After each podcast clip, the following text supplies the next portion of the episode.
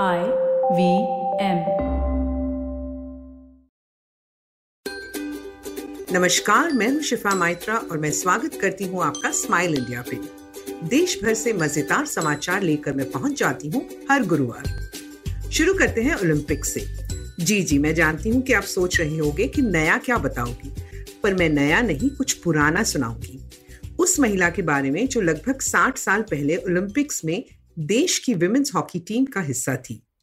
Mary D'Souza Sequeira Mumbai के मध्यम वर्गीय परिवार से हैं और 12 भाई बहनों के बीच बनी पड़ी। लड़कियाँ उस वक्त खेल में आगे नहीं थी, पर उसने अपने भाइयों के साथ साथ हॉकी खेलना सीख लिया। एक कोच ने देखा कि वो बहुत तेज दौड़ती है तो लड़कों के साथ साथ उसे भी सिखाना शुरू किया। मैरी के स्कूल में अच्छे नंबर आते थे, इसलिए माँ उसे रोक नहीं सकी। स्टेट लेवल पे मेडल जीते। फिर दिल्ली जाके एशियन गेम्स में मेडल लेकर आई। माता पिता तो प्रधानमंत्री नेहरू के साथ तस्वीर देखकर दंग रह गए। आगे चल के चुनाव हुआ देश की महिला हॉकी टीम में। सन बावन में हेलसिंकी में ओलंपिक्स के लिए चुनी गई। उस वक्त खिलाड़ियों को काफ़ी खर्च खुद उठाना पड़ता था। मैरी जानती थी कि घर से पैसे तो नहीं मिलेंगे। उसके दोस्त उसे उदास देखकर बहुत परेशान हुए तो उन्होंने एक तरकीब निकाली। शहर में एक डांस प्रतियोगिता रखी। जिसमें भाग लेने के लिए या देखने के लिए भी टिकटें खरीदना ज़रूरी था। बॉम्बे में ऐसा प्रोग्राम कभी नहीं हुआ था तो खूब टिकटें बिकी और उन्हीं पैसों से मैरी पहली बार हवाई जहाज़ में बैठी और ओलंपिक्स तक गई। इसे कहते हैं सच्ची दोस्ती। उसके बाद मैरी खेलती रही, रेलवेज में नौकरी मिली, स्पोर्ट्स कोच बनी और आज नब्बे साल की उम्र में भी उस डांस कंपटीशन को याद करके हंस पड़ती हैं।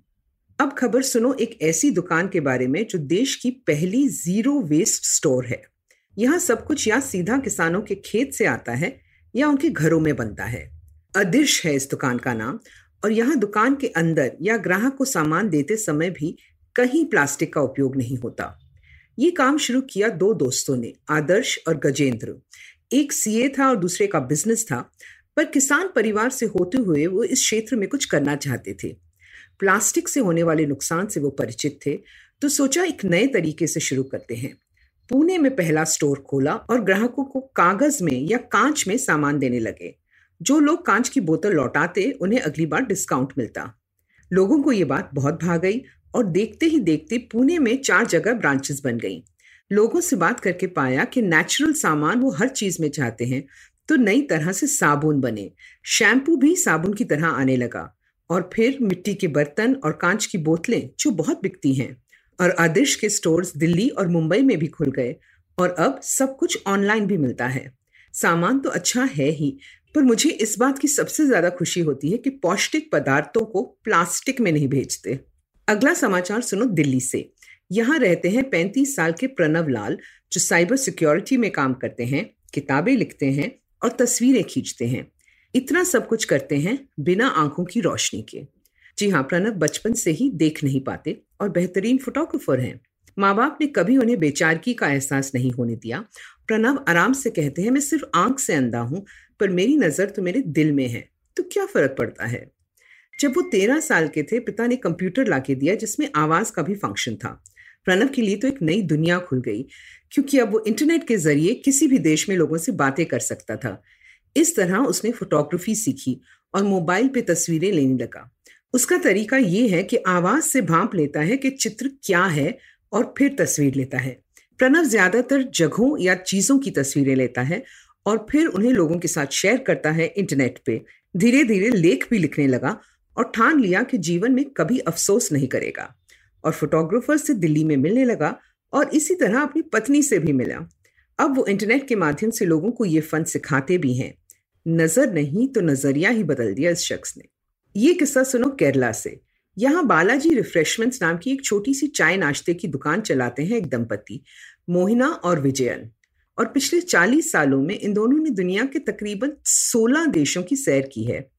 इनकी कमाई का ज़रिया सिर्फ़ ये चाय की दुकान है, पर इनका मानना है कि दुनिया तो देखनी है। विजयन को बचपन से शौक था नई जगहों में जाने का। पिता तो सिर्फ़ शहर के बाहर तीर्थ स्थान पे ले जाते थे तो वहीं घूमने चला जाता। मोहिना ने शादी से पहले सिर्फ़ अपना शहर देखा था। विजय ने उसे कहा कि मेरा सपना है कि हम दोनों दुनिया देखें। मोहिना ने हामी भरी और तब से रोज वो कुछ पैसे जमा करते हैं घूमने के लिए। किसी दिन सौ रुपए तो किसी दिन हज़ार। इस तरह पूरी प्लानिंग के साथ उन्होंने देश के अलग अलग प्रांतों की सैर की। जब विदेश जाने की हिम्मत हुई तो बैंक से लोन लिया और तीन साल में लौटा दिया। उसके बाद हर साल भारत में एक नई जगह जाते हैं और हर तीसरे साल विदेश यात्रा पे निकल पड़ते हैं। कहीं भी फजूल खर्च नहीं करते, पर अपने दिल की सभी तमन्नाओं को पूरा करते हैं। मोहिना को स्विट्जरलैंड में स्कीइंग सबसे मज़ेदार लगी अब तक, और विजयन को नाइल नदी पर रात को नाव में सवार चाँद देखने का अनुभव हमेशा याद रहेगा। उनके घर में एक दीवार पे दुनिया का मैप है, और उसे ही देखकर वो अलग अलग ट्रिप प्लान करते हैं। उन्हें इस बात का कोई अफसोस नहीं कि उनका अपना घर नहीं या ज़मीन नहीं है उनके परिवार की जरूरतों के लिए पैसे बन जाते हैं चाय की दुकान से। बचत से ही वो अपना ये शौक पूरा करते हैं। उनका मानना है कि बच्चे अपने आप कमा लेंगे। हमें अपने पैसों से जब तक शरीर साथ दे, नए नज़ारे देखने हैं, नए अनुभव लेने हैं। है ना हिम्मत भरी सोच? घूमने के लिए हौसला चाहिए इन दोनों की तरह। पैसे तो आ ही जाएँगे। अब मुझे आज्ञा दीजिए अगर आप इंडिया के बारे में और दिलचस्प बातें जानना चाहते हो तो फेसबुक पे मेरा पेज गुड न्यूज़ इंडियन ज़रूर देखें।